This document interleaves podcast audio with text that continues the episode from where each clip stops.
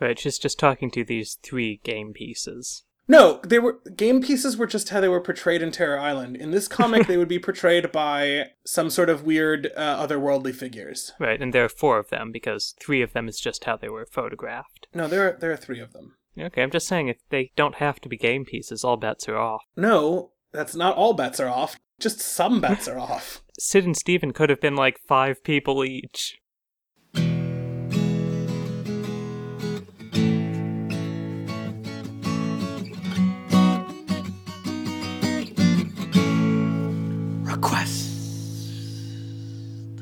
Welcome to RequestCast, the request based podcast. I'm Lewis Powell, And I'm Ben Heaton. and today's request comes from an anonymous requester who requests the following. I would like to request a superhero podcast in which Ben and Lewis each pick a superhero power and a supervillain power. Explain the choices and discuss if Ben's superhero could defeat Lewis's supervillain and vice versa. So, to be clear on what's happening, I'm gonna design a supervillain and Ben's gonna design a superhero, and then Ben's gonna design a supervillain and I'm gonna design a superhero, and we're gonna see which superhero supervillain combo wins, I guess. I guess the superhero should go first, because I feel like supervillains are often created in response to superheroes. Yeah, often as kind of a dark mirror. Yes. So, Ben. Okay, so I'm supposed to come up with a superhero? Yes. Strictly speaking, the request just says to come up with a superhero power, but I feel like we should come up with the whole superhero. Let's see. Okay, how about a superhero with the power to transform animals into other animals? Just to clarify, this doesn't work on humans. So, non human animals into other non human animals, or can it turn non human animals into human animals? No. Can it do fictional animals? You know, I'm going to say no, it has to be real. Okay, so no unicorns. But you could turn, like, a dog into a cat or a frog into a rhinoceros, and so on in that fashion. Right. So there's no conservation of anything interesting here. There's conservation of number of animals. like, you couldn't turn a cat into a swarm of bees. You could turn a cat into one bee. Wait, could you turn it into a pregnant ant queen? I'm going to say only if the cat was pregnant. Okay, some important questions that people need to understand are the first questions you should always ask when you're thinking about superhero superpowers. Is the superhero's consciousness, energy, or existence required to sustain the transformation? No, they just initiate it. So, if he turns your cat into an ant and then dies, the cat remains an ant forever unless some other superhero has this power. Yeah. Okay. Or, I don't know, like a power that's specifically for turning things into cats. Right, right. So, if you turn the pregnant cat into uh, something that gives. Do cats give litters? Yeah.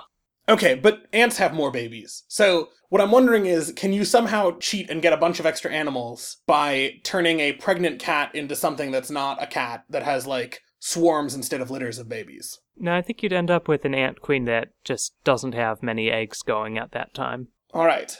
So, what is the name of your superhero? Uh, Captain Animal Changer.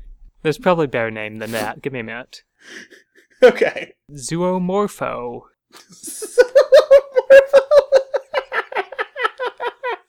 Zoomorpho. You know, I'm going to go with Zoomorpho. I don't think there's going to be a good name here. What about, like, the animal husband or something? Like for animal husbandry. Yeah, but that kind of sounds like he's having sex with the animals. What about, like, level 3 druid? Dr. Do Lots. That's it. That's the winner.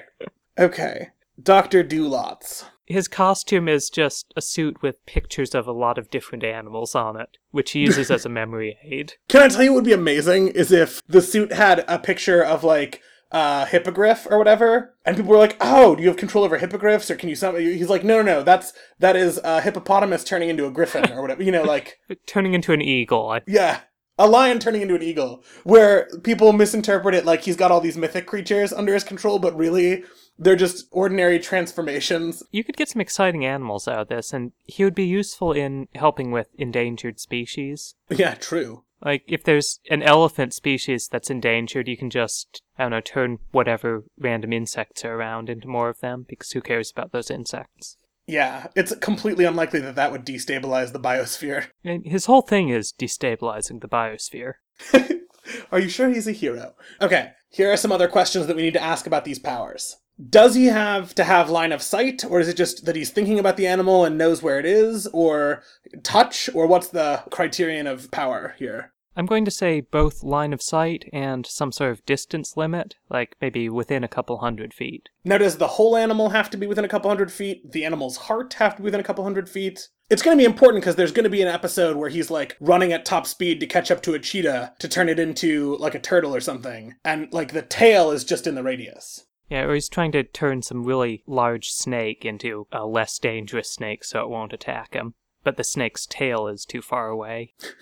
Yes. I think the animal's brain should be the part that's relevant for this. Okay, not all animals have brains, do they? Okay, specifically the pineal gland, which is where the animal's soul is. I believe if you'll consult your Descartes, animals don't have souls. Do they have pineal glands? I don't think so. Oh. Alright, whichever part of an animal contains its species essence. which is going to be his technobabble term for what he's transforming. So he has control over the, the essence of species. Right, you change that, and the animal's entire body changes as a result. Oh man, the world's first Aristotelian superhero.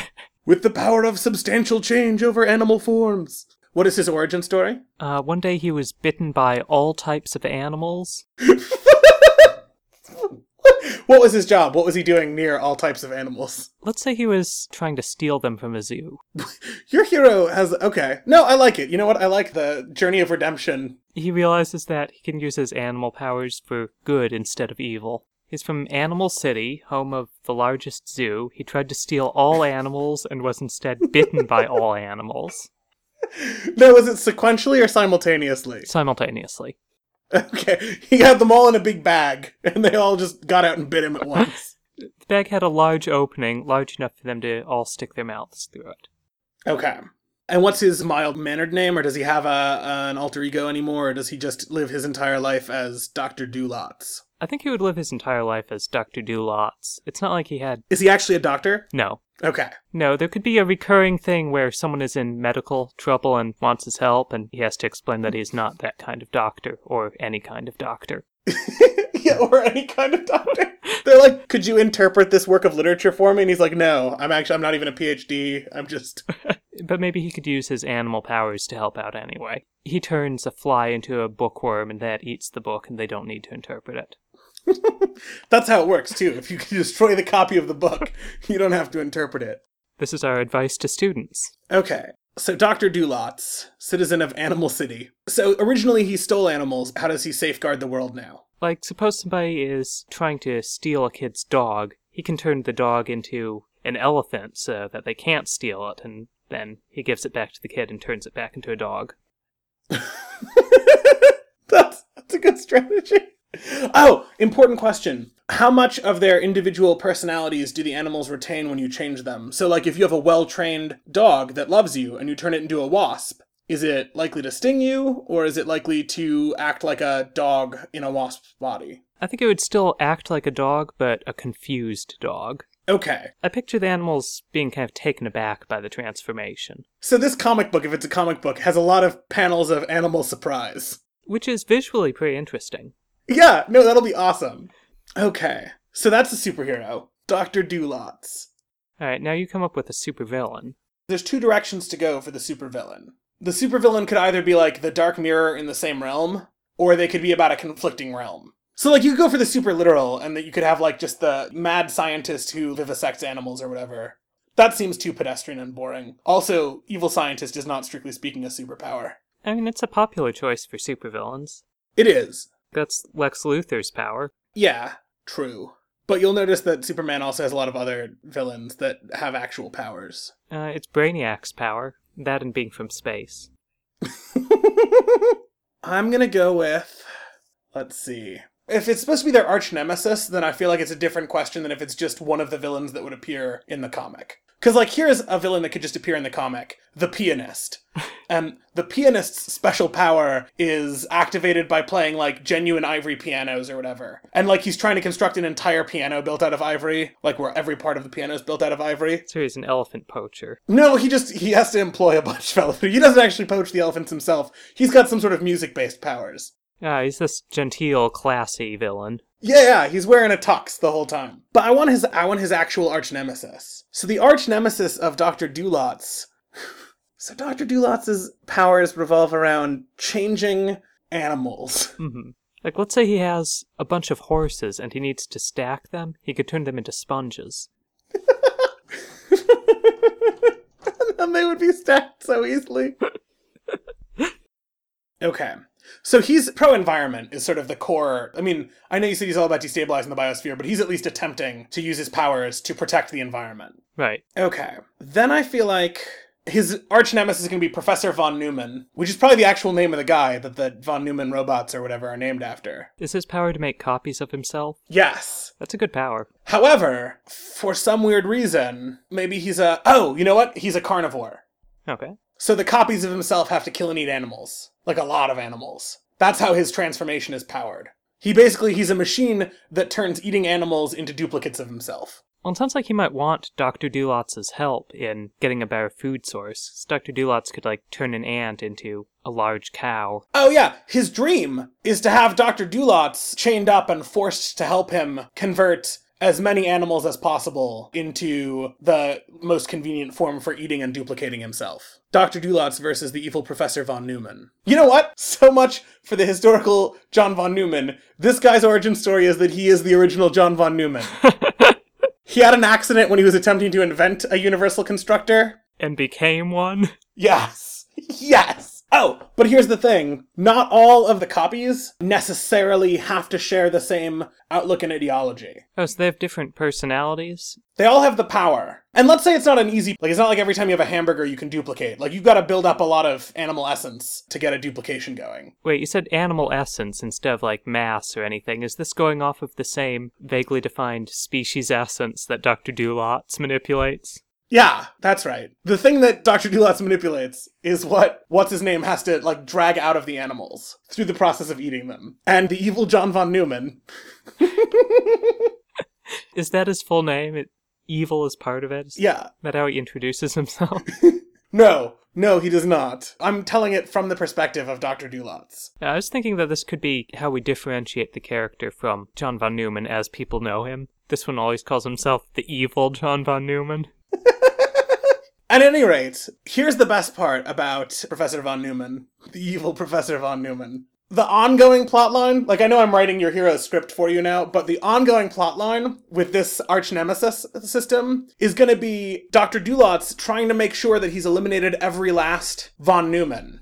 But he's got imperfect information about how many times von Neumann has previously done this. And this villain can potentially grow exponentially if unchecked. Right, and so he's trying to wipe them all out so that he can be done with it forever. But no matter how many times in the comic book that you think he's gotten the original von Neumann, Yeah, there could be another one just hiding somewhere else. It's actually pretty good for the writers of this because you don't need to come up with some explanation of how, oh, the villain survived that fall, even though it looked like he totally didn't. That's built into the character.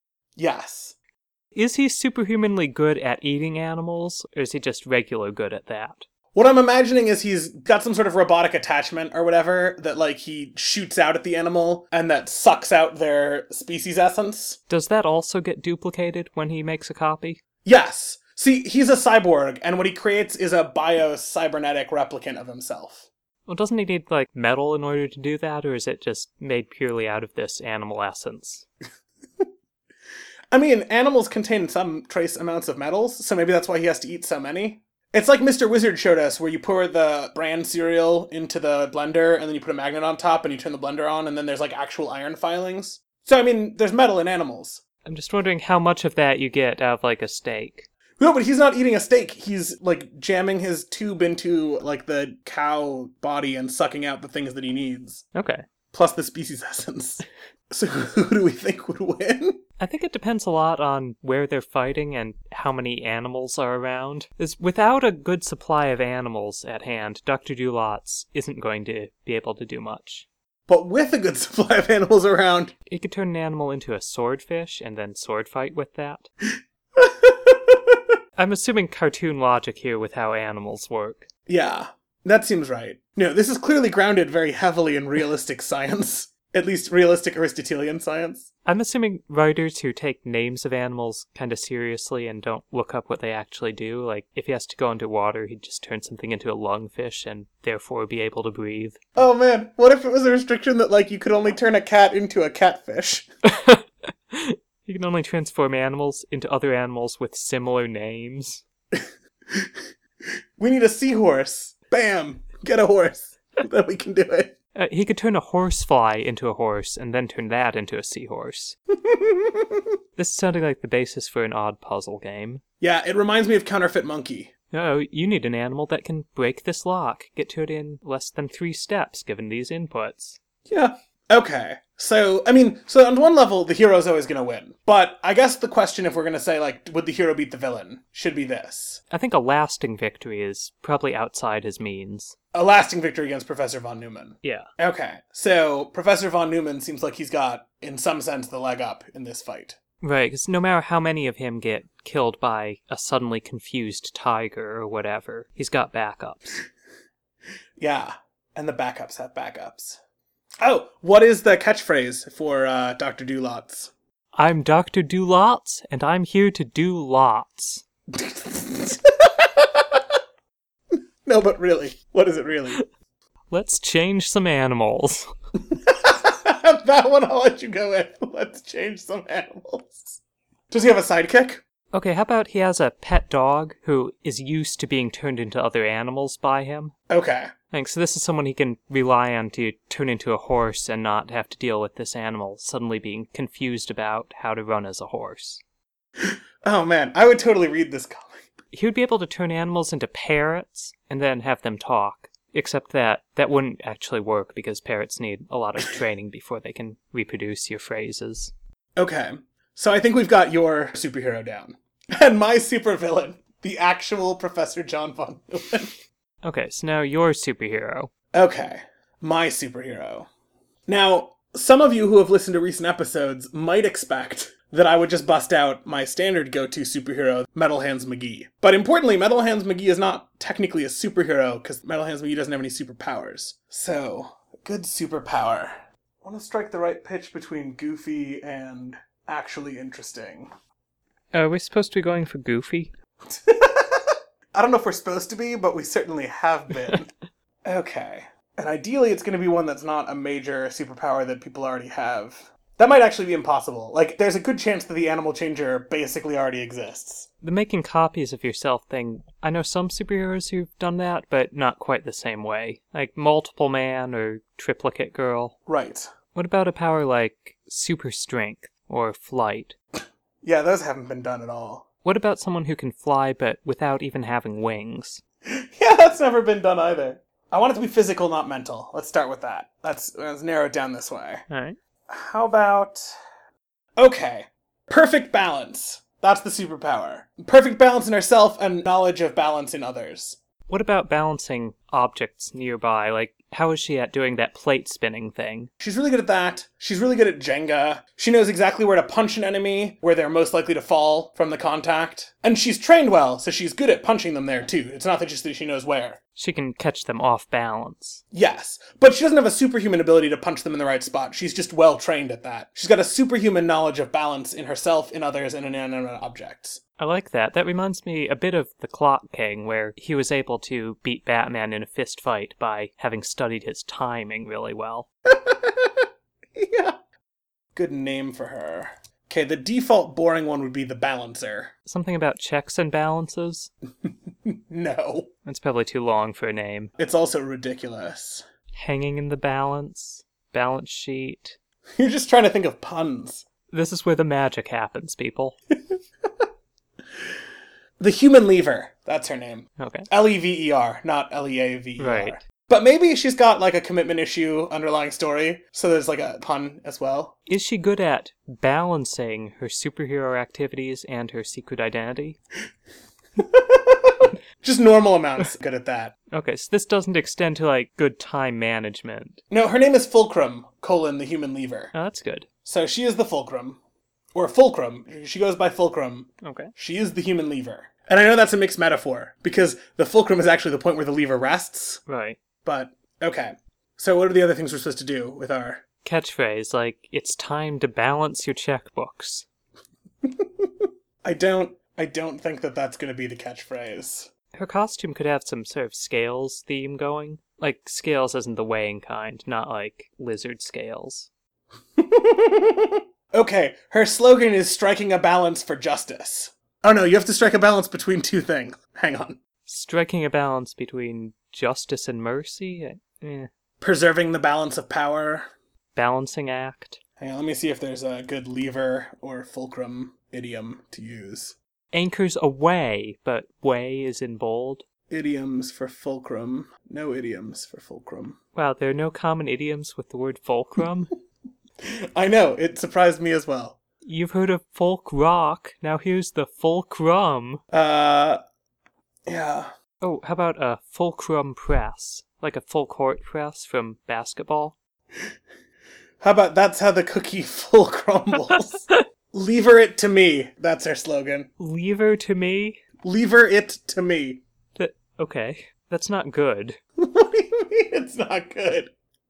I did it on purpoise. P O I S E. Like poise. Yeah, I see what you're going for there, but it just seems like it's a porpoise joke that's misspelled. Let me poise you this question. She could be like a Batman villain, working these really bad puns into every single line. Okay, so we've got several suggestions. We'll come back to that later, maybe. Okay, so her origin. Was she a gymnast to begin with and she trained really well at it? No, I'm thinking she was a professional surfer, Good. and she got struck by lightning at the top of the perfect wave or something. And this allowed her to tap into the universe's balance force. Like the speed force that the Flash uses. Yes. That's good. I like postulating forces that don't actually make sense. So she's gonna have a sort of wetsuity type thing. It should probably have a symmetrical pattern. Yes, it is symmetrical. It might even have some scale imagery on it. Right, like the balance scale type. Right. Wait, you know what? Maybe her slogan will just be Surfs Up. Cowabunga. No, no, she's not stealing from Leonardo or Michelangelo. Let's get totally tubular. Her slogan is Turtle Power. Let's eat some pizza. and defeat the Shredder. That's her slogan. She's just a very big fan of Ninja Turtles. Oh, like her methods of transportation are like the big balls that the circus bears balance on, or like a big cylinder that she like runs on as a log based thing. You know what I'm talking about? What if she just runs along like telephone wires? Uh, she can do that too. She's pretty into parkour. Let's say this. She's kind of a parkour superhero. That's good. The kids these days will appreciate that. The kids these days, five years ago. Yeah. At this point in my life, kids these days is kind of a moving target. Yeah. Okay. So, Fulcrum, the human lever, her principal weapon is one of those sticks that people walking tightropes have. Okay. She doesn't need it to balance, though. She uses it to, like, pole vault and stuff. Or just to poke people. Yeah. Or maybe trip them. That's probably a good thing for her. Yes. She also has a lot of banana peel themed. no, she's not goofy. She's a serious superhero. Sorry. Okay, so that's Fulcrum, the human lever. Okay, and what is her mission? Is she just fighting street crime, or is she trying to preserve some cosmic balance? I feel okay, so it depends. Do you want me to spoil her story arc? Yeah, I think so. Okay, so I feel like the opening storyline will be that she decides to just occasionally use this power for the force of good, just like stopping crime and stuff. Very early Spider Man. But then ultimately, well, sorry, I don't want to carve off any lines for you. I'm thinking that ultimately the main like overarching plot lines in her character progression are going to involve some sort of keeping the balance, fighting to preserve, you know, so that two ever warring sides of whatever don't win. But I don't want to like cut off your ability to spell out her arch nemesis. I think that makes sense for the character. There could be like some retcon where it turns out she's like the incarnation of the spirit of balance or whatever. Does that mean she's going to be the Unity from Terror Island? Which, as we've found, means you can write that justifying basically anything. yeah.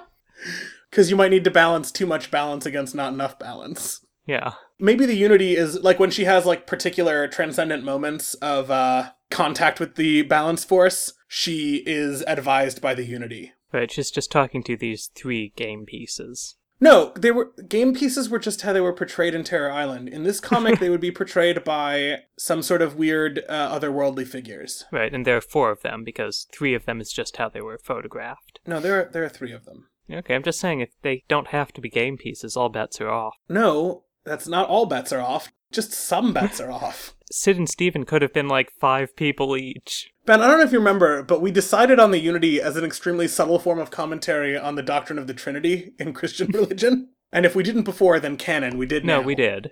Okay. I think that was explicit, wasn't it? I don't remember. It might not have been. We didn't bother to explain things much. I think I made fun of you every time you explained things. Yes, negative reinforcement.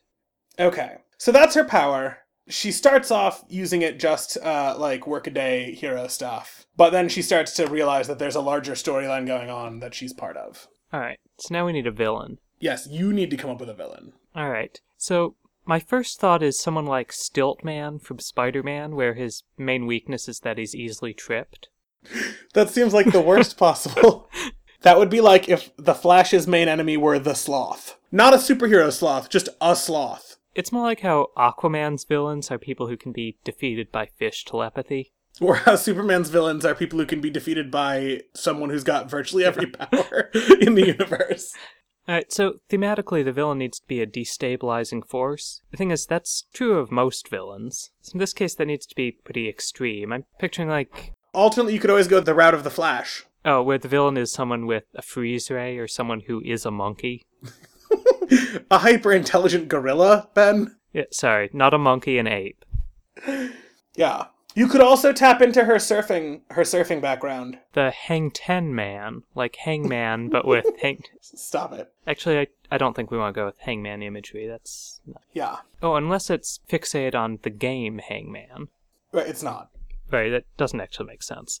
What I'm thinking is some sort of alien invader who's destabilizing force in that sense, who wants to destroy the Earth, possibly bring down human society in preparation for the invasion fleet. What kind of alien are we talking about? A gray, green reptile aliens, bug monsters from outer space? I think there should be just one of these aliens arriving, a really strong monster looking alien. Does he have the ability to disguise himself, or is it just like anytime he's out, people are like, oh hey, get Fulcrum, because there's this giant alien monster?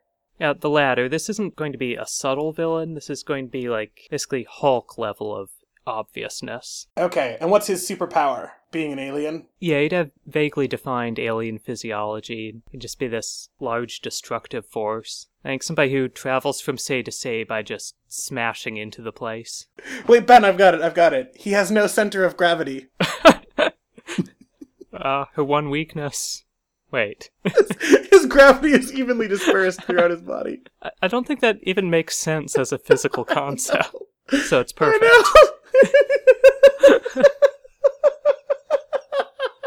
How are you still standing up?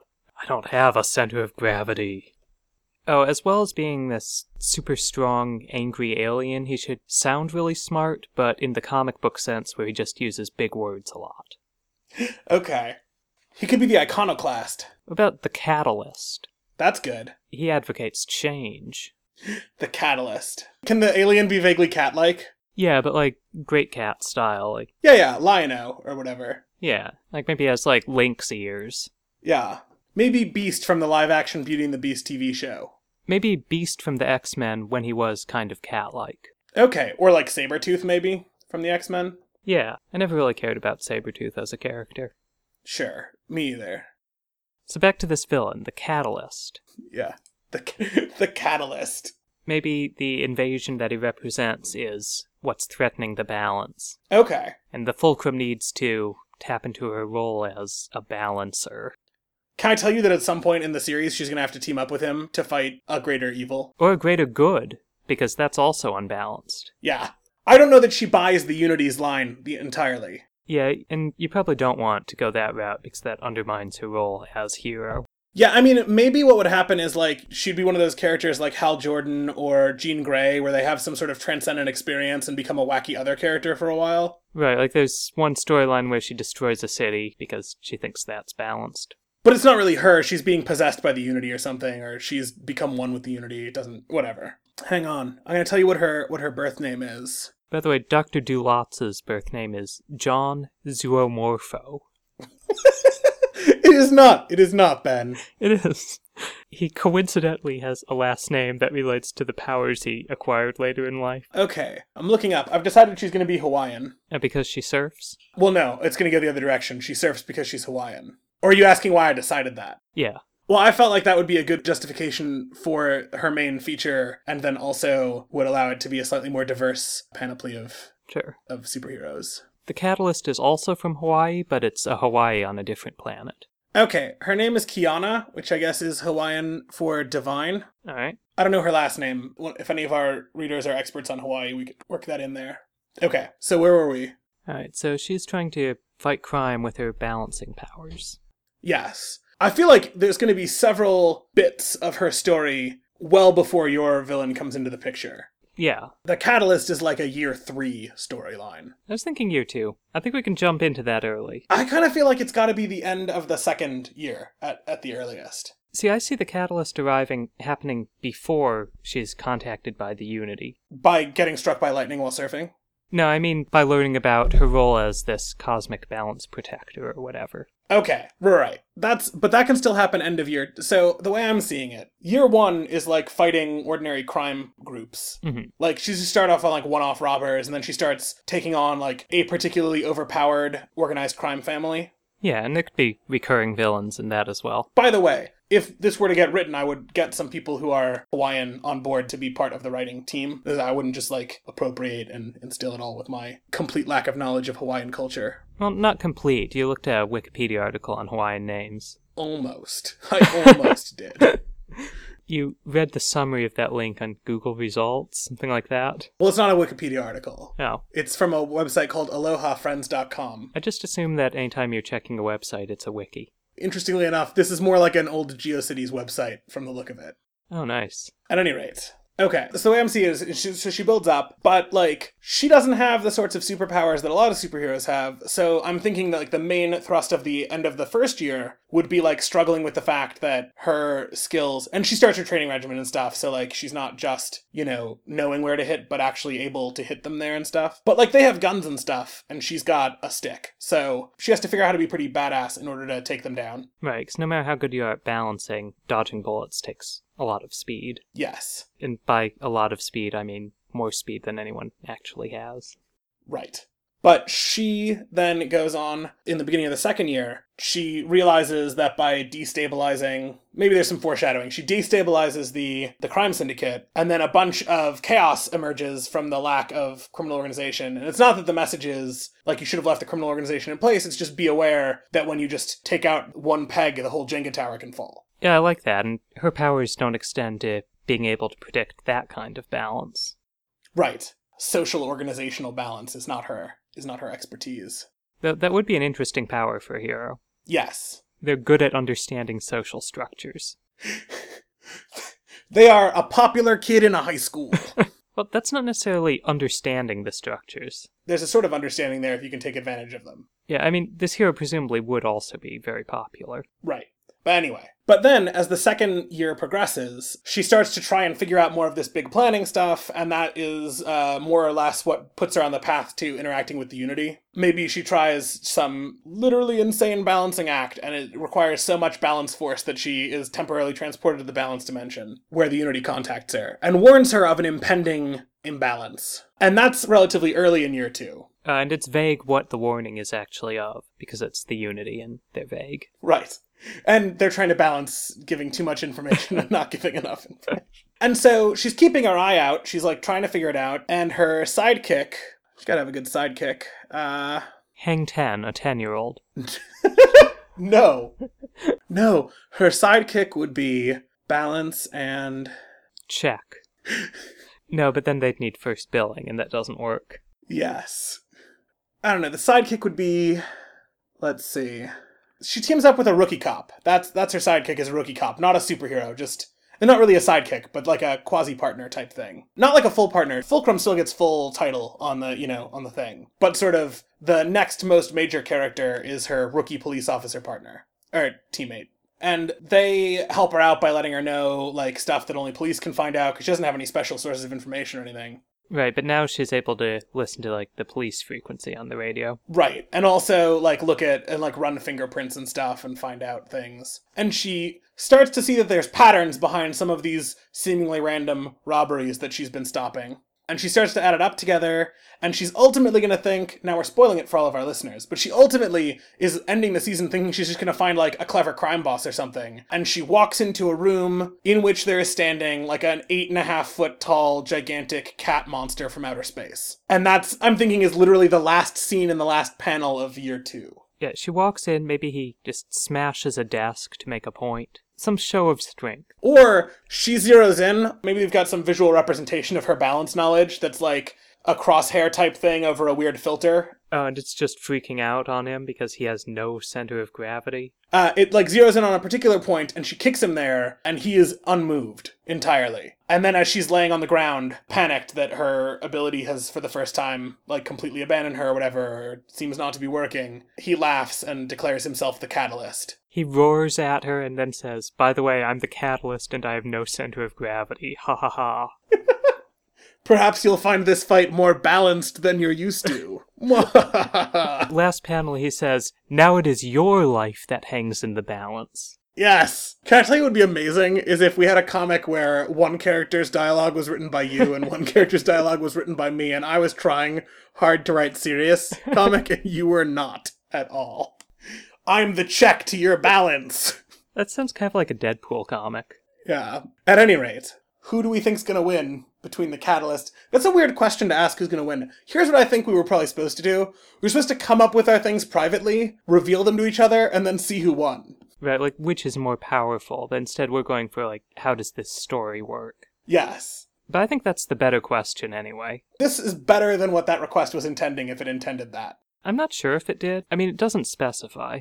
But if you're thinking about it in terms of the storyline, obviously the hero is gonna win. Yeah, and in this case, like the catalyst should be winning for the first two thirds of this story arc. Like this is a force beyond anything she's dealt with before. Right. I'm thinking that the universe she's in is relatively low super. Yeah, a giant alien is unusual even by superhero standards here. Right, and let's say that there's not like a lot there's not like Superman level superpowers or anything here. There's mostly like maybe like Batman level people. Hmm Like she's one of the few actually supernatural characters in the universe. I'm actually kind of sad that these aren't going to be comics. They might be. I guess our podcast is licensed under a Creative Commons license. Yeah, though, uh, if you trademark Fulcrum before this airs, Uh, I don't think I can trademark Fulcrum. I, I guarantee if one could, somebody's already done it.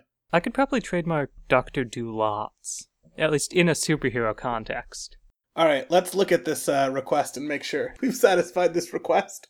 I would like to request a superhero podcast in which Ben and Lewis each pick a superhero power and a supervillain power, explain the choices, and discuss if Ben's superhero could defeat Lewis's supervillain and vice versa. I think we've done that. And let me say, if any of our listeners are talented artistically and want to collaborate with us on a webcomic featuring either of these characters, we are open to hearing any proposals. We won't necessarily go along with any proposals, but I am definitely keen to hear them. I would read their comic adventures. Me too. So until next week, let's change some animals. The balance is in your court. We probably shouldn't say until next week each time, since this is not a weekly podcast. I usually say until next time, which is nice and vague. I keep saying until next week. Yeah, until next time works. So, Until next time, keep checking your balances. no, wait, that's too many metaphors at once. Until next time, part of a well balanced breakfast. Strike a good balance. That's the one. Striking a good balance. That'll be her shtick. What about part of a well balanced breakfast, though? I think she could work that in. She could say that occasionally, but it's not her main catchphrase. What if she's, like, stopping a breakfast robbery? Is she stopping the Lucky Charms rabbit? Like, what's what's? Wait, oh man, remember when they used to have the characters from the comics would make appearances in the advertisements? Oh, yeah, for, like, hostess fruit pies. She can say it in like the Hostess Presents or whatever. She could talk about how Cheerios are part of a well balanced breakfast. Yes, So, eat them to be just like me, the fulcrum. not the fulcrum. Fulcrum, the human lever, lever. Human lever, the fulcrum. No, get it right. This has been one of the most fun that we've done to record. I feel like if somebody requests that we just do it again, I would do it again. Yeah, I probably would too. RequestCast is powered by the requests of listeners like you. You can send us your requests on the web at podcast.requestcomics.com or visit our forum at timefan.com.